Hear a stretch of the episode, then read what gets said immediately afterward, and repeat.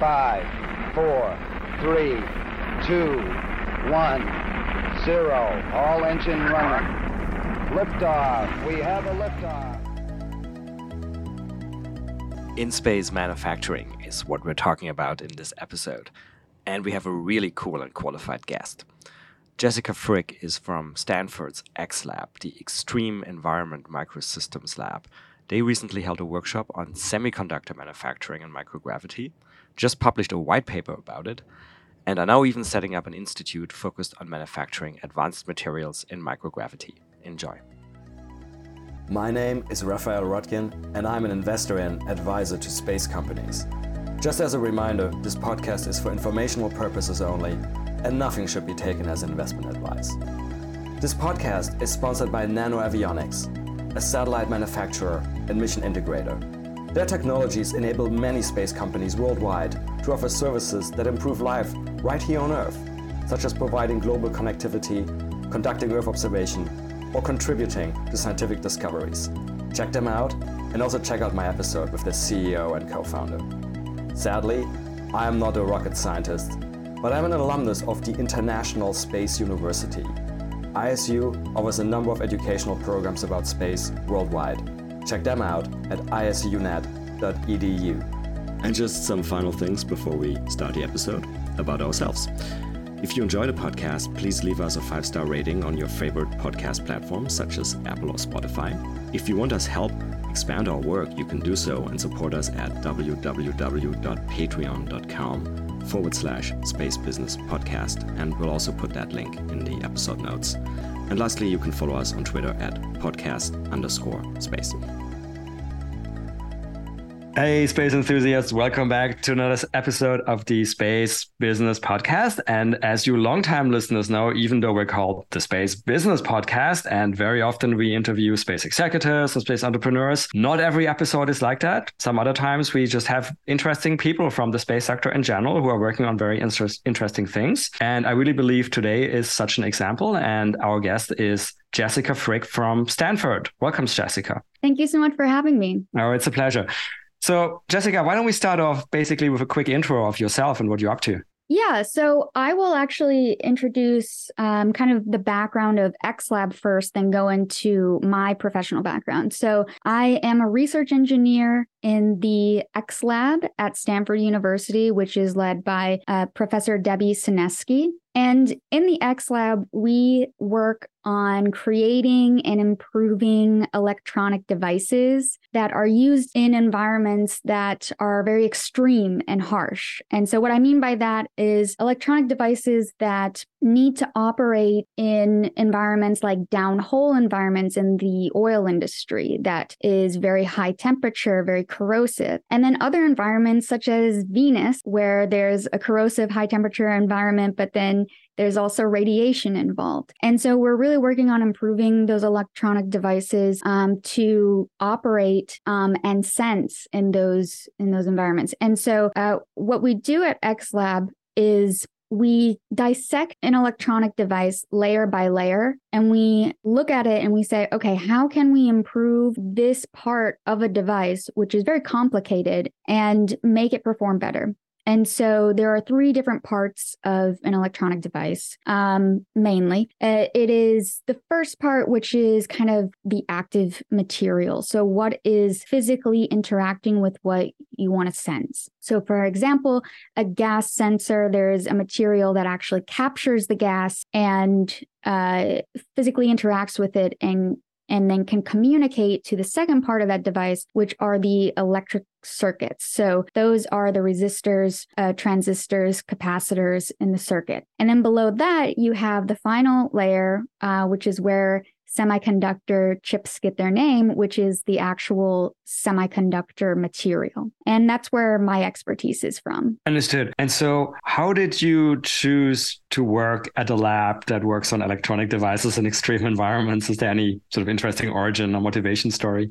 Yeah, actually. So, that um, goes into my background. So, I am probably one of the rare cases in the space community where I didn't start in space. Um, I didn't didn't get involved in the space community until 2018, towards the end of my PhD, because my formal training is in chemistry and material science. So that's what I did my PhD in. And before then, I was just, you know, all terrestrial based applications, um, growing crystals and doing solid state synthesis to do uh, applications like photoelectrochemistry, so taking water and splitting it into hydrogen and oxygen, um, carbon dioxide um, reduction to products like uh, alcohols. And so when I was in, in grad school, one of the tools a, a chemist uses is just manipulating variables in their synthetic environment. And so when you are trying to go after a certain type of material, what you do is you just start changing knobs. So you change temperature, um, you increase, decrease, you change the rate at which you ramp, you cool, you quench. Um, other parameters are reaction time. Um, that's a tricky part. You need to know how long it needs to essentially cook. Um,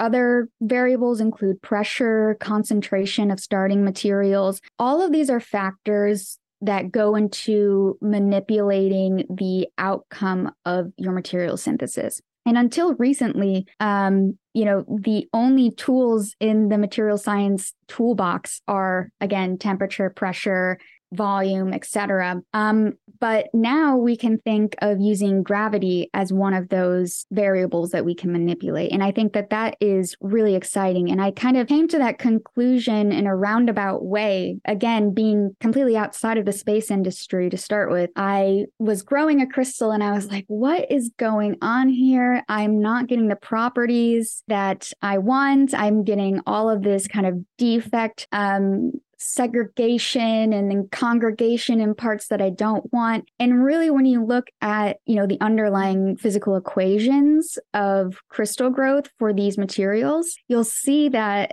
gravity plays quite a substantial role. And gravity G, the constant, is in a lot of these equations. And so um, I had come to the conclusion I was like, well, I just need to get rid of gravity. Like, this is it. This will allow me to get rid of the detrimental effects I'm seeing and get kind of the pure structure that I want. And then that's really how I was like, how do I do this? How do I get rid of gravity? And then, then uh, it was through um, some friends that I realized that there were actually experiments going on on the ISS. Um, and so that's where it started. I was like, oh, that is awesome. There's a brand new tool in material science, a brand new branch, really, because every single material synthesis uh, transformation has some sort of physical going from a liquid to a solid, gas to liquid, gas to solid, some sort of phase transformation. And in those phase transformations, gravity is a huge factor. And we don't even think about it, right? Because we, it's very,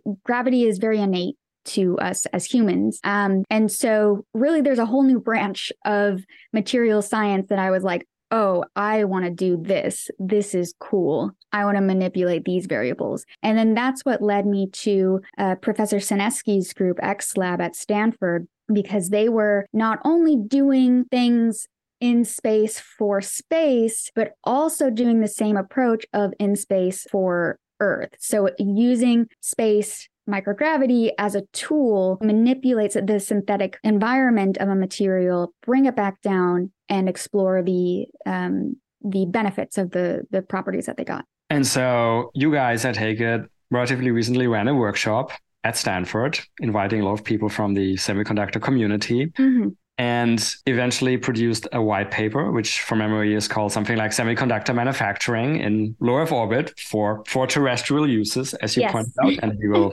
we will, we will post the link to that white paper in the episode notes. But so let's talk a little bit about that. So semiconductor manufacturing in in microgravity. So what what does the so the the ability to manipulate the gravity variable what does it improve specifically in semiconductor manufacturing? And actually, let's maybe take a step back because we are a non-technical podcast, and you know mm-hmm. can't assume that everybody here actually knows how semiconductors get manufactured. So if you don't mind, maybe you can give sort of like the the, the dummies primer oh. on semiconductor manufacturing, and then we'll talk about why space and microgravity makes it much better. Yeah, absolutely. No, this is a really important point because I think that the word semiconductor and semiconductor manufacturing are kind of thrown around and you know i'm guilty of this too it's kind of used as a catch-all but the supply chain for semiconductor manufacturing is massive it's a, on the global scale so for simplicity's sake if we start with an iphone so to get an iphone it's actually a huge global undertaking. So, the very first step of creating an iPhone is actually material synthesis. It's growing silicon crystal boules. And silicon crystal boules are massive. They are the size of a LeBron James, very long. Um, also, the width can be anywhere between, um, you know, this size of a CD ROM, if your audience knows what that is, and a vinyl disc. yeah, um, I was um, actually going to uh, just uh, for our non American listeners, just going to comment on LeBron James as a basketball player. So he's he's very, very oh, tall. Oh, oh, yes, yes, yes. Thank you for that. Um, so they they're very tall basketball players. Okay.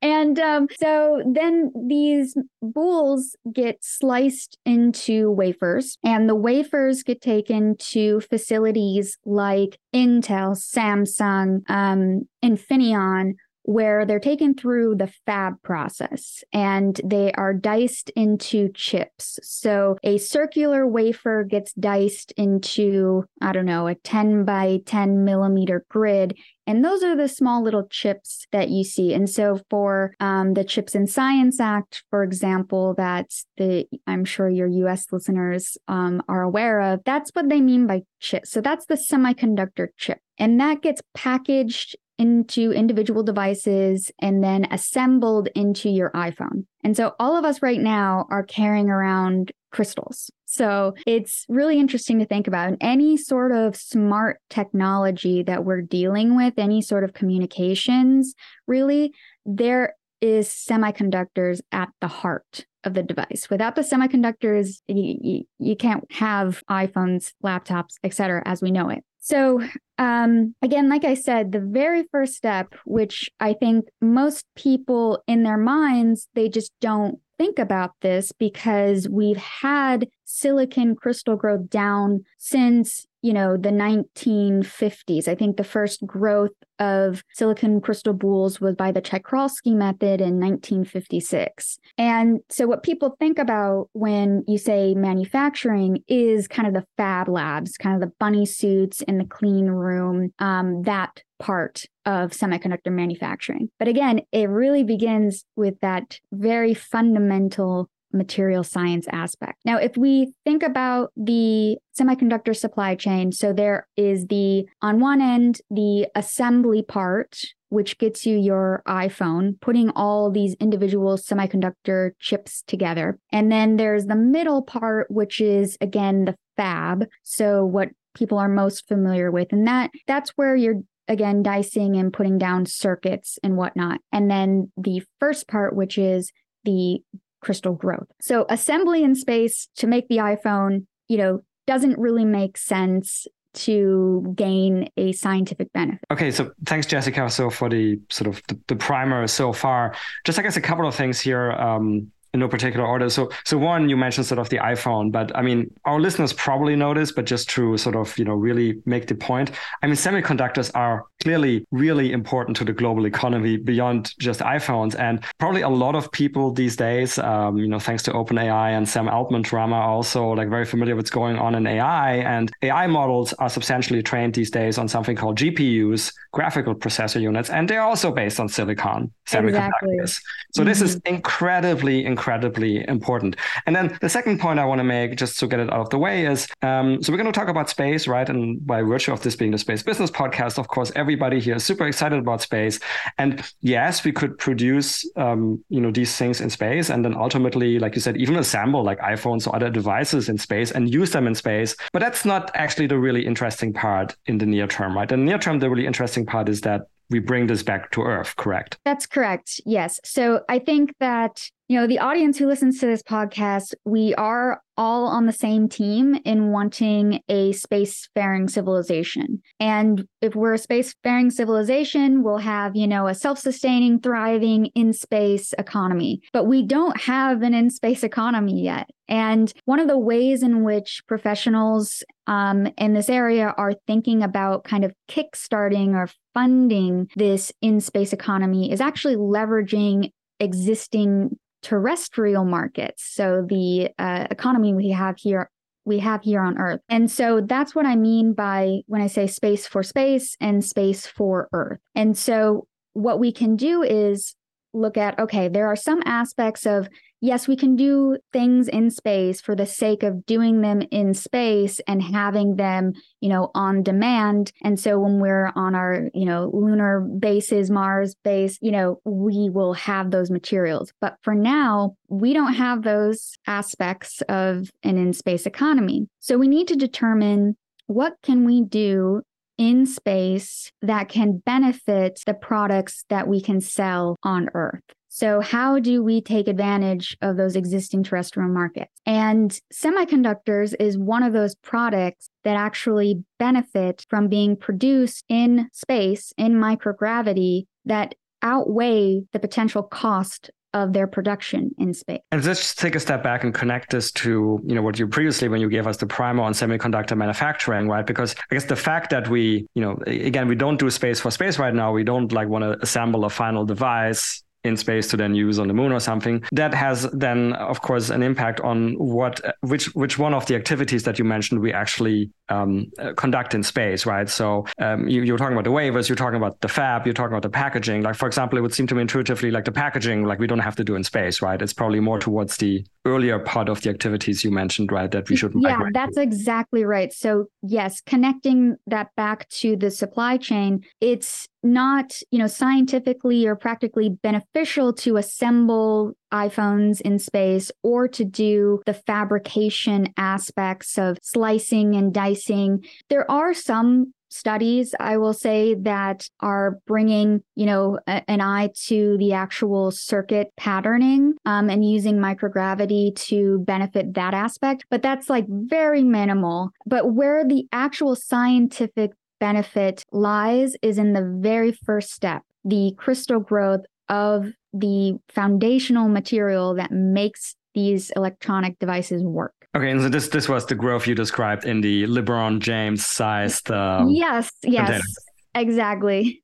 Okay, and so taking a step back, why why does that work better in space? And I assume that has to to do with like the microgravity, like follow physical follow on effects, like you know, like uh, buoyancy, the sedimentation, and so forth. But why specifically do crystals grow better? Yes, so that's always uh, the question, and I think that what I first want to do is break down space. So as you alluded to, space is you know there's multiple aspects of space. Space is just a toolbox and there are many different tools um, in space that we can use. And so there are you know the vicinity to solar energy is one example of a tool that space gives us. We can capture solar energy, maybe beam it back down to Earth, right? Another tool is the hyperopic view of Earth to do near Earth observations and to look at weather patterns and such. Um, so, another really important tool that space has to offer us is microgravity. And low Earth orbit is the nearest point at which we can reach a microgravity environment outside of the Earth's atmosphere. And so it's microgravity that we really care about. I'm just going to interject to, just to sort of not to split hairs here, but because I was going to ask you the question whether we can replicate this on Earth or not, right? So you might as well get this out of the way, right? Okay, because, fine. I'll get that out of the way. yeah, no, that's... Of course, of course, we can simulate very short periods of microgravity. Yes. Below the law of orbit, right? Like on yeah, on so on parabolic flights and in drop towers. Mm-hmm. So. No, this is a perfect question because this is something that I get asked all the time, which is, um, well, can you do, can't you do, you know, parabolic flights or drop shaft experiments or suborbital experiments? Or can't you just like, you know, make a microgravity box in the lab and do your experiments there? Yeah, or even like something like a random positioning machine for that sake, right? right, right. So for certain types of experiments the time frame of you know a few seconds to 20 seconds which i think parabolic flights affords to a few minutes which the suborbital flights afford um, that is not something that you can do with semiconductor crystal growth. So these timescales are on the hours to potentially days, um, depending on the size of the material and the identity of the material. So that is something that we can't do. And then, of course, we cannot have just a microgravity you know lab on earth because we're still subject to earth's gravity um good Okay, understood. Okay, bracket bracket closed. Thank you for this um, explanation. And and I'm sure if there was a way that this you know could be used on suborbital flights, you you would have done it because you know would have been such a nice yes. excuse for you to conduct research and go on a parabolic flight. But I understand we have to go to orbit. And also just to get that out of the way, like because of course you know, um, and I was very sloppy talking about space, right? Space is very big, and of course we have like the full spectrum of gravity environments, right? But what do you want? You don't want lunar gravity, you don't want Martian gravity, you want microgravity. Exactly. And I think that I mean, I have been asked the question before of, well, do you think, you know, lunar gravity would be good for some materials? And that's a good question. I think that, you know, once we're established on uh, the moon and Mars, et cetera, that's something that we can investigate. Um, but for now, we know for a fact that microgravity has the beneficial aspects that we need. And so, what do I mean by, you know, these beneficial aspects I keep talking about? So, I don't want to bore the audience with a bunch of equations that I could list, but there are underlying chemical equations and fluid mechanic and mass transport uh, equations that you kind of learn when you are an undergrad in these kind of hard science um, classes as a chemist or material scientist that really tell you how the liquid or gas moves during a solid state synthesis. Because again, I mentioned the fact that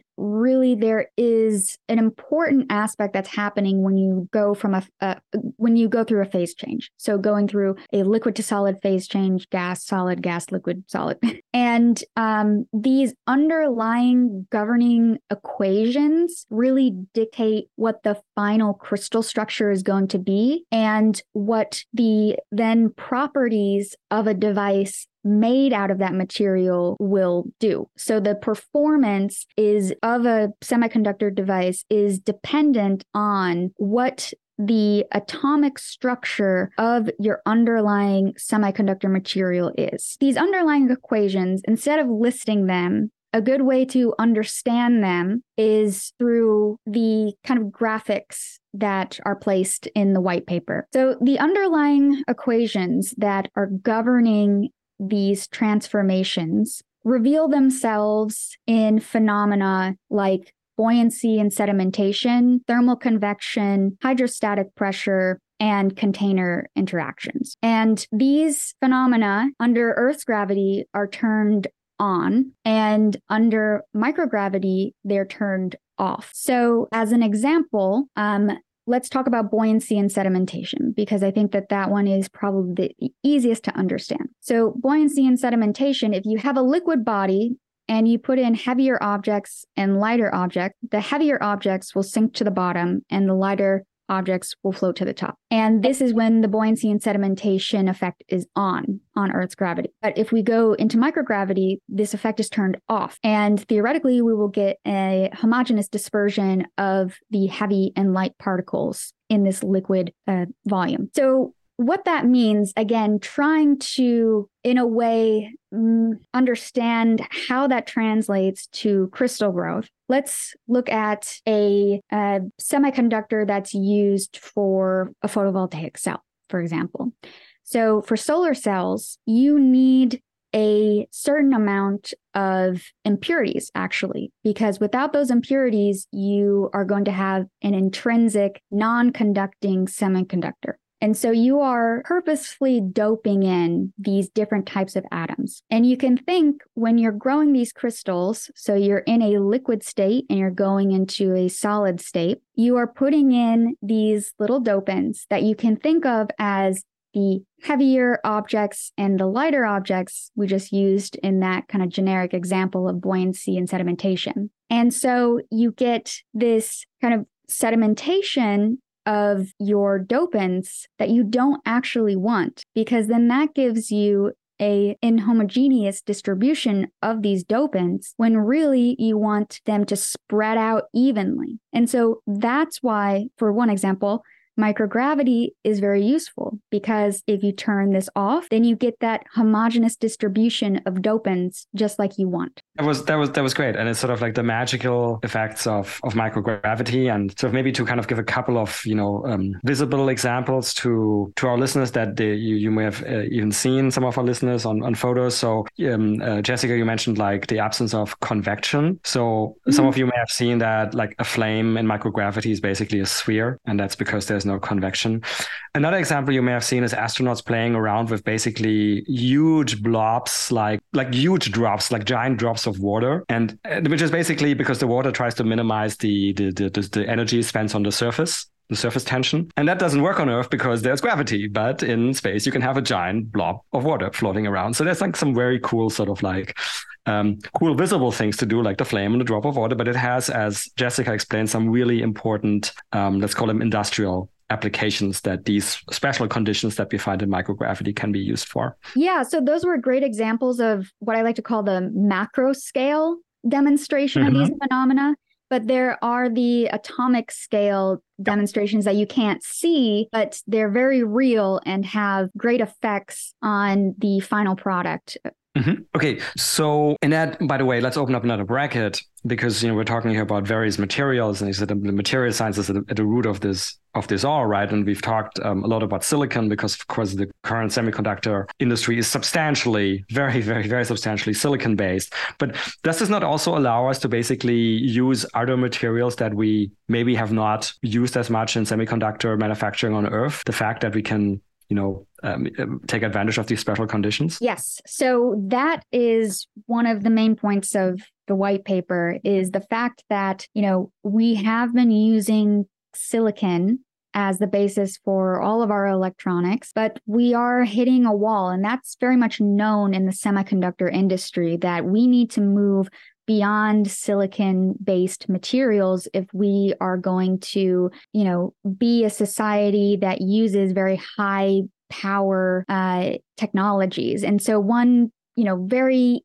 uh, good example of this is electric vehicles. So electric vehicles they actually use other non silicon kind of next generation um, we like to call it next generation semiconductor materials, which is silicon carbide, gallium nitride, diamond. Um, there, all of these materials are materials that have a lot of interest right now in use cases like electric vehicles, but they're very difficult to make on Earth. And some of that is due to the underlying uh, gravitational effects that kind of minimize their uh, ability to grow larger. Um, so, for example, the again, I'm going to take it back to silicon just because it's a very easy thing that people usually understand. Um, silicon is grown in a quartz container, and you are limited to the size, the diameter of your silicon crystal um, by the size of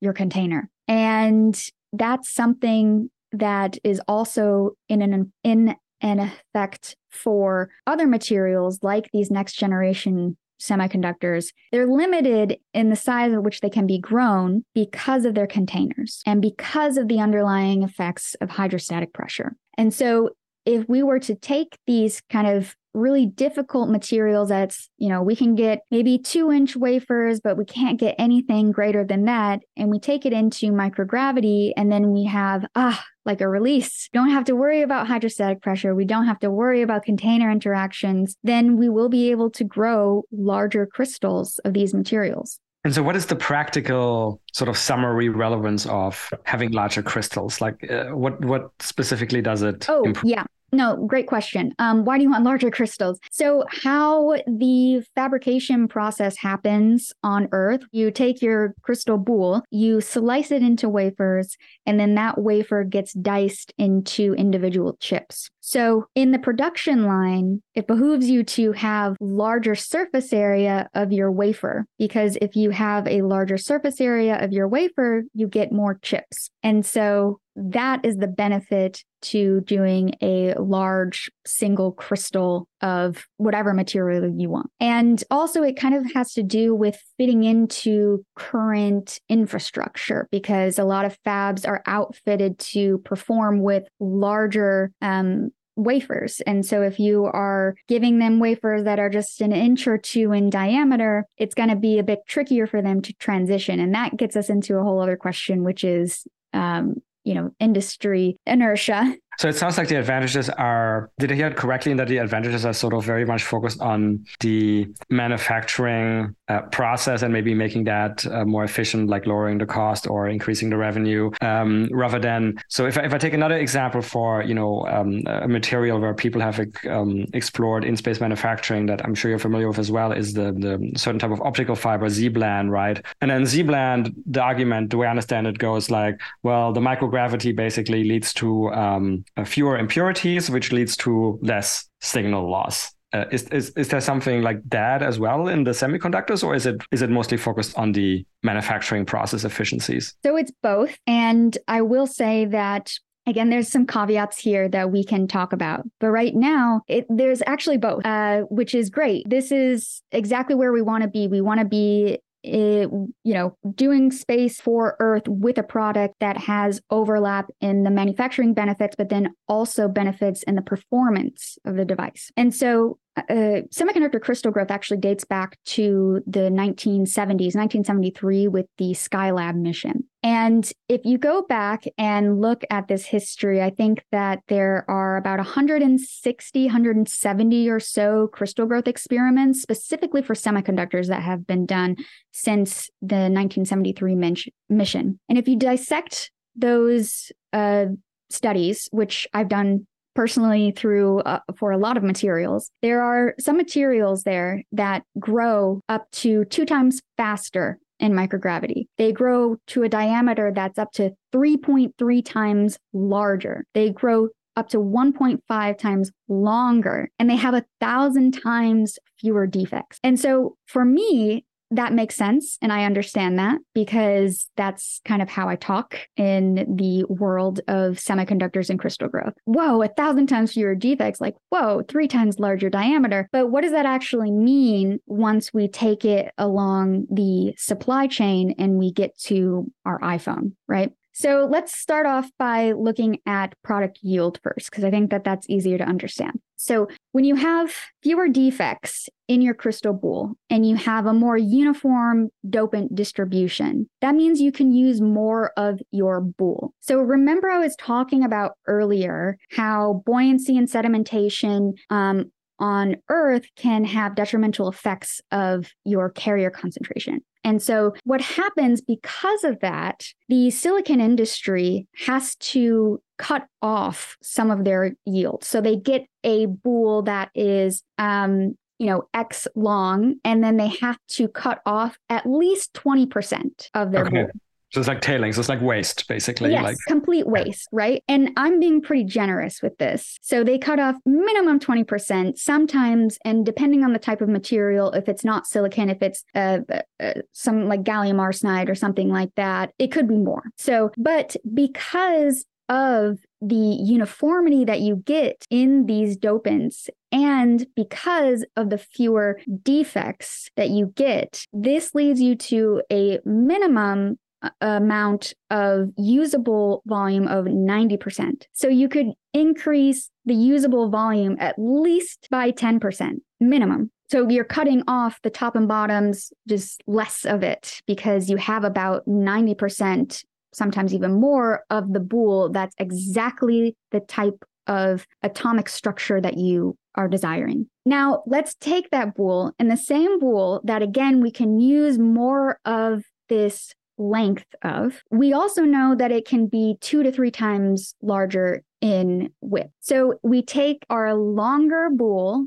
and we slice it into wafers, and the wafers go from, you know, uh, one diameter to three times that diameter. So what we're saying is you take the boule, you slice it into wafers. In microgravity, you get more wafers per boule because you have a longer length to work with. And then you get also more chips per wafer because your wafer surface area is larger. So, for example, if you go from like a two inch wafer to a three and a half inch, which is about a 200% increase in surface area, you're increasing the amount of chips per wafer to about six, six to seven um, times more chips per wafer. So again, you're getting more wafers per boule and more chips per wafer. And if you put into account all of these factors of again the increase of uh, uniformity in the dopant distribution a thousand times fewer defects two to three times increase in crystal size that gives you a product increase theoretically of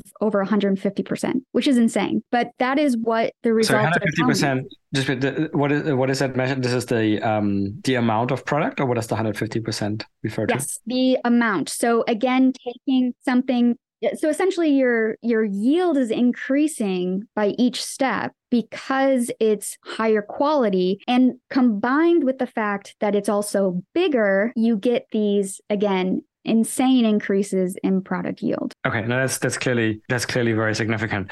So let me ask you this question now. So you just mentioned a few minutes ago, like Skylab and 1973, and um, I forget the number, but so basically hundreds of experiments. And and and by the way, I always um, tell our listeners when we talk about in-space manufacturing, there is something I think it's called the Space Station Research Explorer. It's a publicly accessible website. You can actually find every experiment that has ever been conducted, as long I guess as it's not classified or something.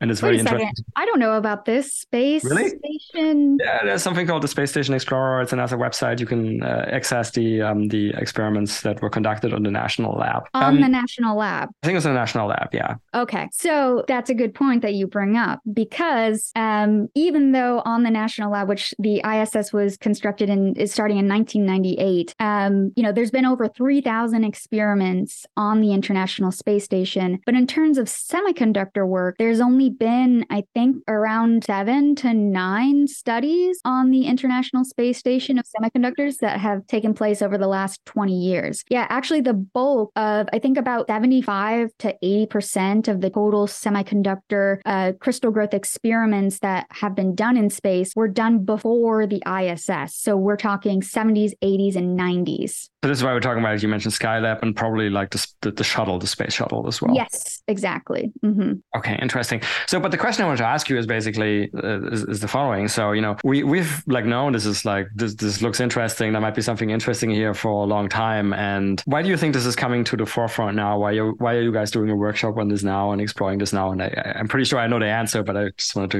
you know, hear your view as well. Yeah, so that is something that's, uh, first of all, it's baffling that we had access to this information and nothing really came out of it um, back in, again, the 70s, 80s, and 90s. And you'll see actually that NASA put in several millions of dollars. I think in 1989, they put in almost $13 million to consortia that were um, uh, going towards material science, semiconductor synthesis um, in space. And t- $13 million in 1989 is like, I don't know. Oh, and this is USD I'm talking. It's uh, uh, around 40 million USD today, which is just insane. So there was just so much momentum. But then there were a lot of, I think, political transitions that happened um, going from the space shuttle era to the ISS that kind of, you know, in this area, the, the ball was dropped. And again, there's so many reasons for this, but um, a lot of the focus was put on the ISS and doing experiments in space like semiconductor manufacturing is very power intensive and actually poses a much higher risk to crewed vehicles. So the astronauts that are living on the ISS, um, there's not really an escape route for them. And so if we are taking these materials and heating them up to high temperatures, high pressures, even if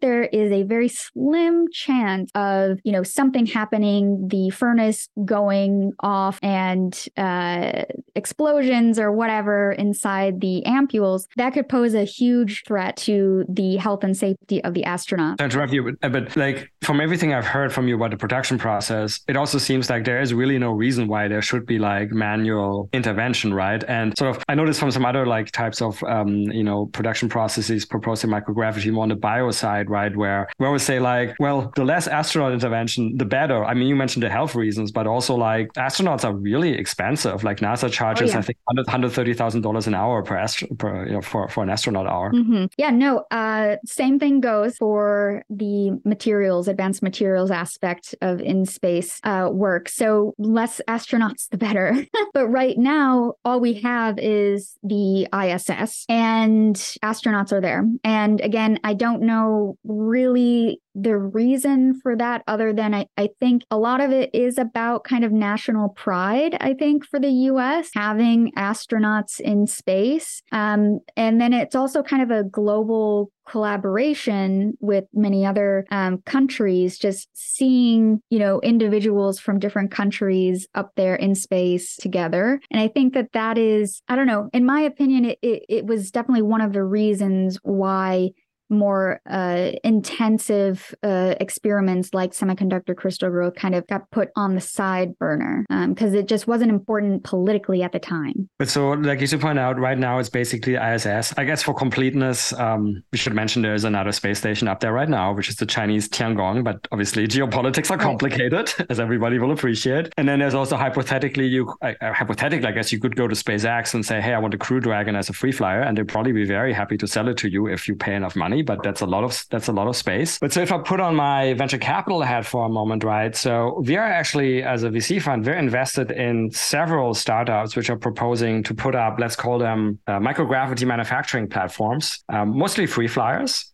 And then there's some, you know, people who want to build um, private space stations as well, right? Like Orbital Reef and Starlab and so forth, Axiom and so forth. So the really interesting thing right now is that, you know, I, I haven't counted this recently, but it's probably something like two dozen startup projects out there which want to put up private platforms in orbit, which can be used for, well, they could be used for tourism, but they could also be used for in-space manufacturing. So my question to you is now like, you know, if even some of them work out, this seems very interesting because, you know, they can be used for doing something like semiconductor semiconductor uh, manufacturing steps. Um, what would an ideal platform look like? Like, what what do you need? Like, just like basics, like in terms of like size or power requirements, um, other things. So you're touching a nerve here because this is a question I get asked all the time. I can't tell you the amount of kind of cold emails I've gotten from companies who just say, oh, I want to pick your brain. Like, what what do you need? What's the size? What's the power, etc. Um, and I guess I, I kind of want to uh, answer your question with a question, which is these two dozen uh, new companies. Um, you know, what does the composition of that team look like? Are there any actual scientists who do material science, or are they all aerospace engineers? Years.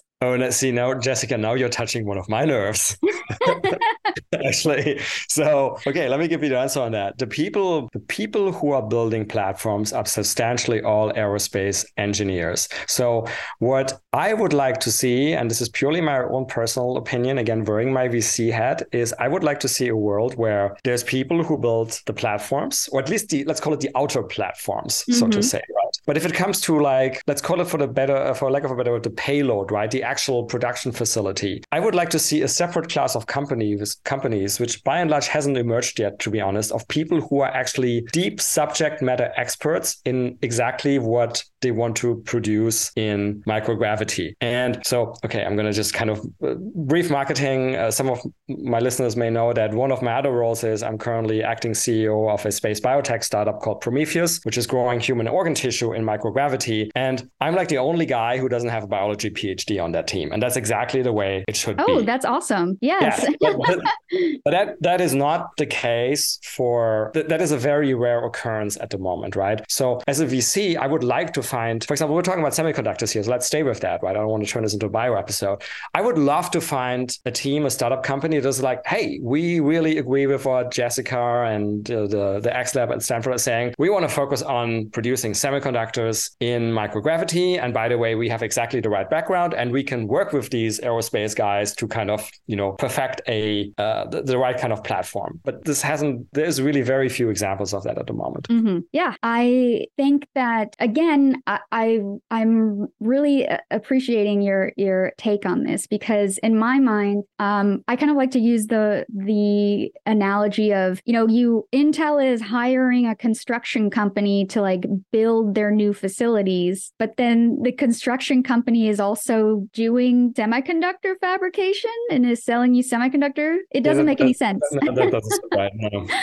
so it's um but because we've been in this kind of uh aerospace boys club for so long for anything that's done in space that we're just hardwired to oh it's in space that means you have to have an aerospace engineer. Whereas we're really moving to new areas of science. So new areas of material science microgravity material science where you need people with again that very deep scientific knowledge. Um, and so in order to help these companies because we do want to help. We want to make the area flourish because we really care about this deeply. I'm um, very passionate about making semiconductor manufacturing in space happen. We decided to, you know, that was one of the outcomes actually of the white paper, which is um, the fact that we don't have an ecosystem. So the fact that these companies have to go to, again, cold calling people, asking for help, um, and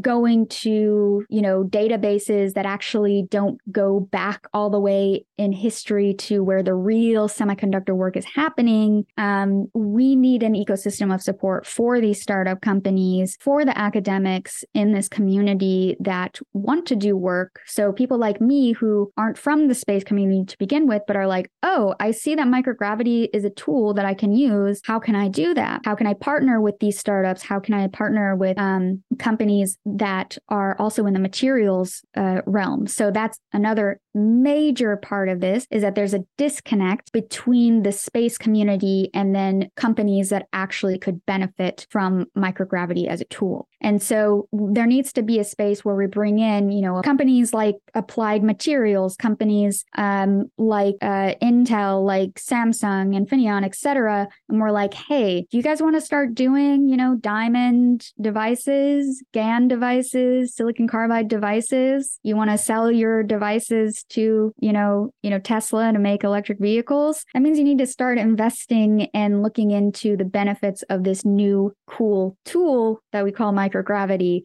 to grow the substrates that you need. And again, there's a disconnect because as soon as you say space, their eyes kind of glaze over and they say, "Oh, space, that's that's too expensive. That is, oh, that's going to really disrupt the supply chain." And it's like, and the semiconductor industry in general already pours in literal billions of dollars every year into um, across all parts of the manufacturing process. So again, we need to support these companies who are asking, okay, well, what what are the specs you need? Um, and so we need to bring them together with the material savvy companies and academics in the field, and we need to work together. And that was the really the premise of the workshop because we saw this disconnect between these two camps. Well, actually, three camps. Uh, the funders, so VCs um, and, and other funding sources like corporate VCs. They there's a huge disconnect between the funding, the aerospace space community and then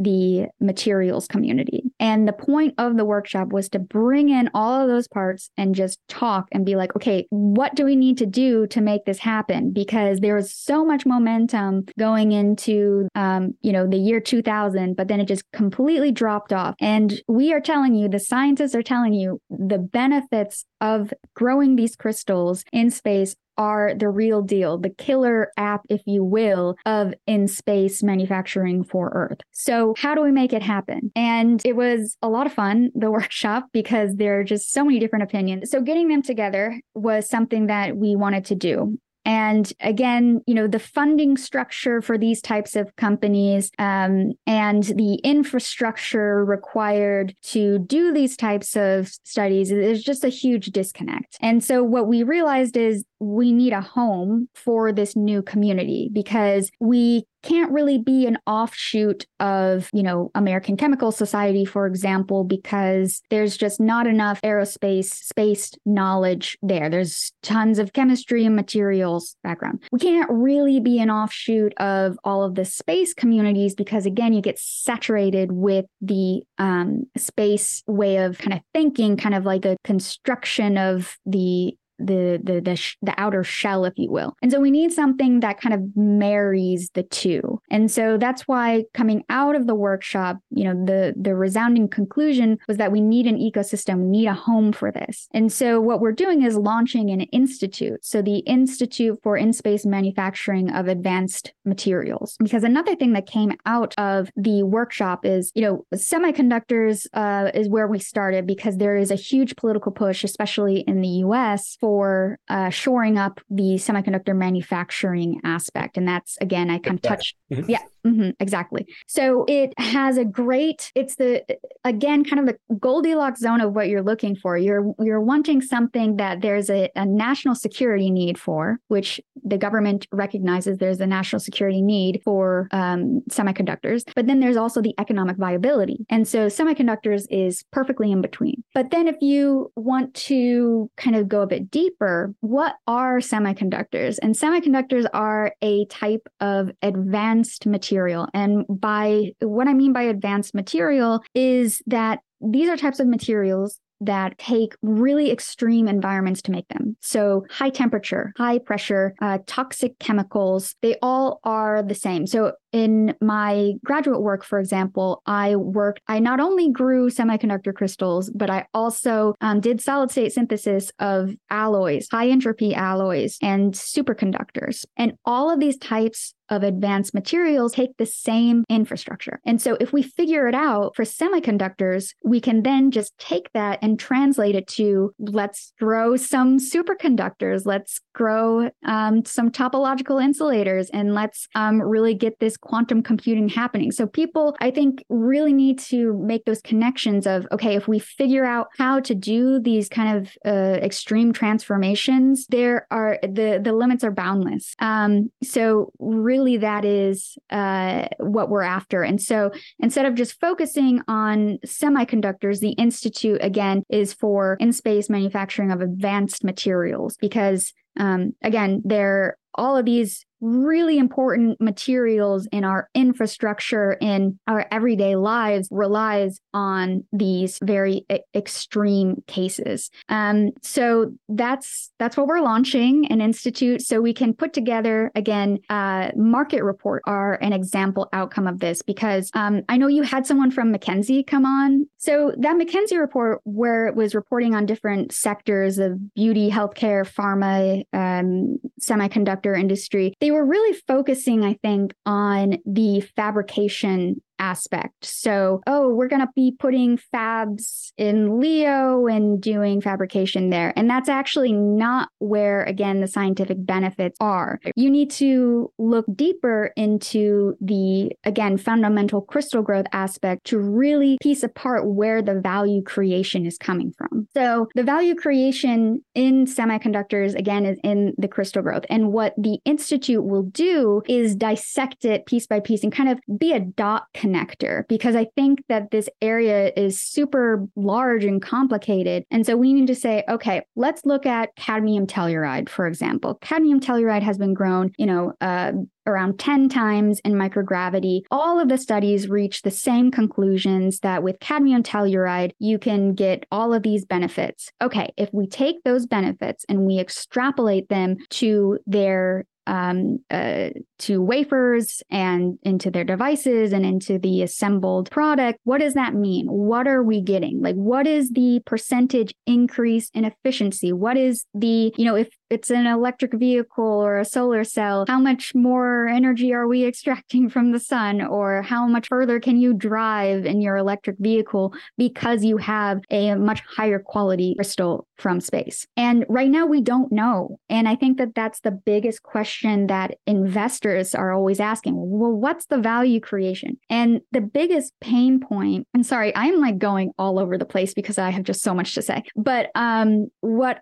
the investors want to know where's the value creation? And again, we can speculate and we can extrapolate based off these studies that were done mostly in the 70s, 80s, and 90s. However, what happened with the community in this time is that the people doing these experiments were researchers with my background, right? Crystal growth. And so they would go grow their crystal, analyze the really cool benefits of it, and that's it. There has been only one or two studies that have actually taken a crystal grown in space, sliced it into a wafer, done circuitry, diced it, and then did the device characterization. And so, what we need as an industry is to show the corporations, large semiconductor corporations and uh, funders, really, that the benefits we see from the crystals tracks all the way through the supply chain.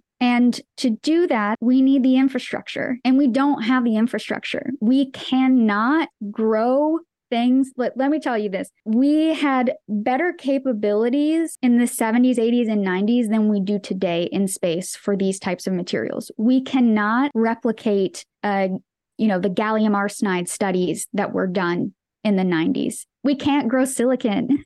there's, there's only like one furnace on the ISS, right? Which is like sort of maybe usable, maybe not. I don't know from memory. Yeah, it's so the ISS is limited because even though the hardware on there is capable of, let's say, going up to 1400 degrees Celsius, which is something that you need for some of these materials, you can't go up to those high temperatures because there are safety limitations. And even if you were to go up to those high temperatures, you have to deal with all of the vibrations occurring on the space station because the ISS is a mixed use lab space. And that's just not how labs operate or manufacturing facilities operate on Earth. You don't have, you know, your uh, exercise bike right next to your crystal growth facility yeah, which is literally the case on the ISS. And this is why we need the specialized, um, the, the new platforms, like you said. But the institute you're saying, it sounds so interesting. And actually, look, Jessica, so many, if like, I think all of the things you said, sort of people having prejudices about space being too expensive, the disconnect between industry, community, and space,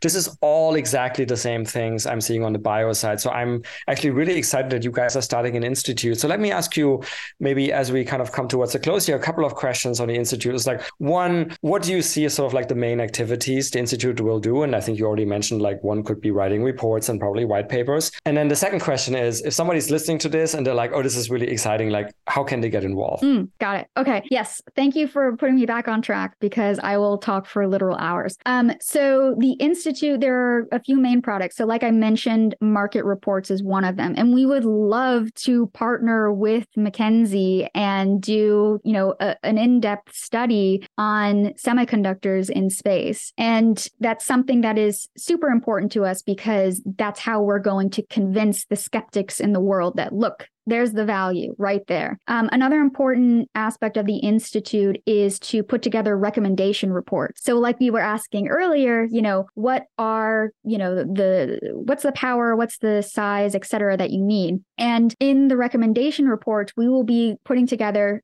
specific reports. So we're we're going to say, okay, based off of our team of experts that we have um, as part of the institute, we know that you know uh, if we take into consideration the value creation, we want to go after semiconductor XYZ. And to do semiconductor XYZ, it requires this amount of power, uh, this amount of time in microgravity. It requires these toxic chemicals. It gives a layout of all of and we want to create kind of a database of this okay if you want to go after um, you know this material use these parameters those materials use those parameters, etc. But overall, we should be able to again kind of come up with a system that you know you don't have to use necessarily a new facility for each type of material, but you can tweak the design a little bit to make it more kind of bespoke to your particular material goal.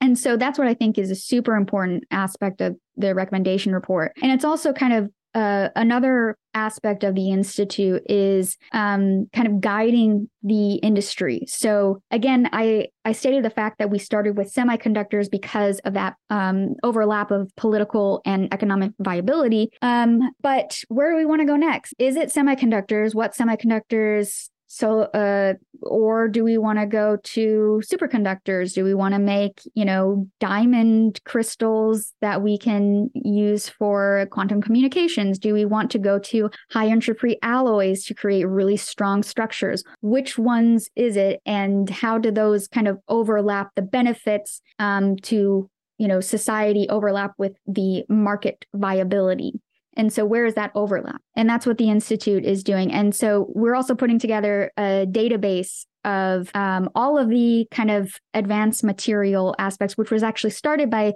Professor Ann Wilson at Butler University. Um, and that's been a huge important aspect of this field is really just getting together all of the studies that were done pre-iss and understanding okay there's some lost knowledge here. We need to go back and, and look at that. Um, and then of course just a community uh, bringing together. We we um, you know will offer conferences. And that's just again a point of bringing in the uh, getting FaceTime with materials uh, companies, um, semiconductor corporations, bring them in, be like, so space isn't it's not scary. Come in, like welcome. We're we're we're nice, you know. Um, and it's a way to oh, actually, the part I'm most excited about, honestly, is this series of webinars that we're creating. Um, so the webinar series is geared towards education, but not K through 12 education, it's really geared towards um, people in the decision making roles at companies. So, people like executives in the C suite, you know, top down approach, because we need to like make them understand that microgravity is a tool. So, just like you can purchase a new, um,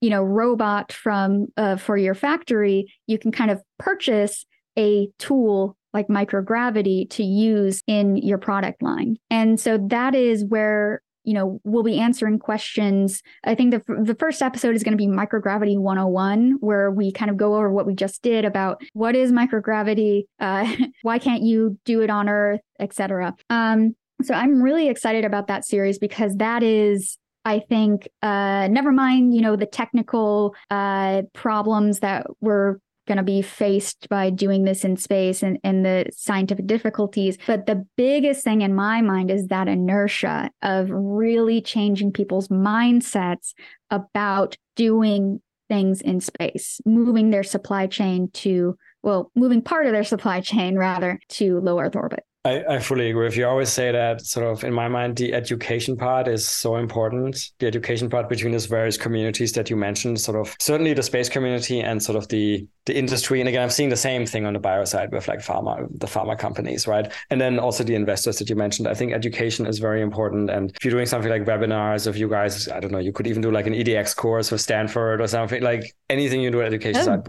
Yeah, that's fantastic. a great idea and um, and and I'm actually in parallel. I'm thinking like about a lot of the same things on the bio side, and we can certainly compare notes. So and and, and so um, how can people get involved? So they hear this and um, they think this is great. Does it, by the way, does the institute have a name yet, or? Yes, yeah. So I so it's called ISMAM. Um, so the Institute for In Space Manufacturing of Advanced Materials. It's very you know on the nose, but um, it is exactly what the title states again is uh, advanced materials in space manufacturing. Um, so that's that's what it is. And we have a, a website that i can uh, give you the link in the show notes. Yep. so we have a beta site where you can join our mailing list and learn more because we are um, trying to kickstart the funding for this institute because i think again it's it's super important to have this type of um, ecosystem and home for for these new startups that are popping up. Um, so I think that just like those startups need funding, this this institute also needs funding. Um, so we're really looking to help with the funding, and this is a nonprofit, by the way. Um, so you know, donations for nonprofits that might be something your your audience is interested in. Um, but also getting involved, we're looking for we're um, filling out our advisor board. We have um, a lot of really uh, great folks in the again semiconductor world. So, for example, we have um, Dr. Todd Younkin, who is the president and CEO of the Semiconductor Research Corporation, who is on our advisor board. Uh, we also have uh, Dr. John Chen, who is the uh, technology leader for the Silfex uh, company, which is a subsidiary of Lam Research. Um, so we are looking again for strategic advisors um, to help us out with that. Um, also, um, we need help with uh, putting together like an interface.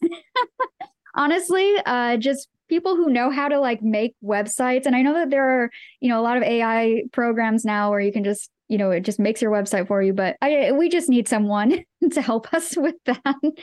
Um, uh, okay, so lots of ways to get involved. This is great. So we post we post the link yeah, to the, yeah, yeah, yeah.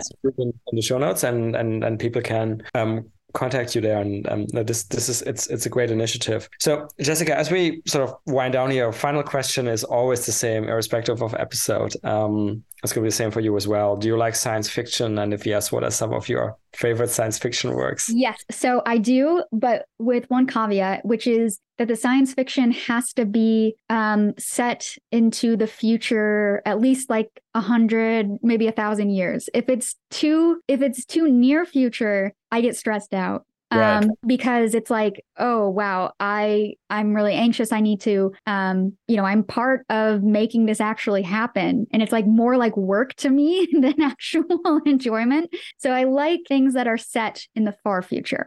Okay, um, it, I hear you. Like, and you know, we already survived 1984, fortunately. So, yeah. So the um, a book series that I really love is by a UK author Adrian Tchaikovsky, um, Children of Time. Um, mm-hmm. So there, it's a trilogy: Children of Time, Children of Ruin, and Children of Memory. Um, and those three books are phenomenal because um, the the premise is kind of fun. Uh, it's it's kind of a spider civilization that is evolving to be spacefaring. Um, is one aspect of the first book, and I really like it because um, it gives you. It's not totally alien, so we're kind of aware of what spiders are and how they build their webs and etc. Um, but it gives you a different perspective of what a space-faring civilization could be from kind of something that's familiar, um, but a little alien too, um, so that we can understand it. And so what I what I mean by this is humans we're kind of set in our ways and and we want to build these very rigid structures and so that's kind of like what we see um, very uh, angular rigid stations and ships and whatnot. But the spiders in this book their spacefaring civilization has more um, kind of uh, flexible types of structures and that can be manipulated much more easily in a 3D environment. Um, so that's that's what I like.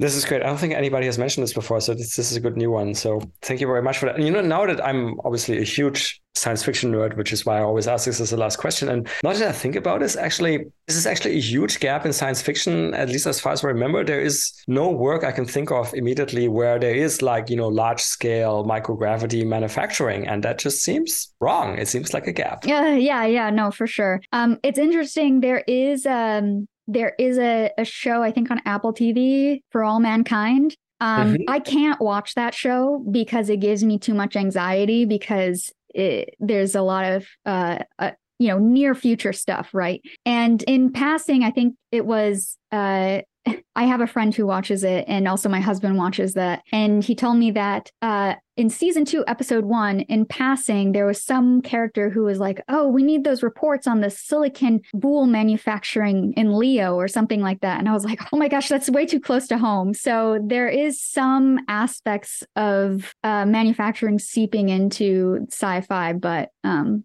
yeah. Got you. Jessica, thanks so much for coming on, for explaining semiconductor manufacturing to us, how microgravity could improve it, and and your you know um, initiative with, with, of your group with the institute. And good luck with that. And again, we'll post it in the show notes, and maybe we'll talk again in a couple of years and see where it went. But um, yeah, thanks so much for being here. Yeah, thank you for having me. Well, that's it for another nominal episode of the Space Business Podcast. If you like this podcast, please consider giving it a five star rating on your favorite podcast platform, such as iTunes.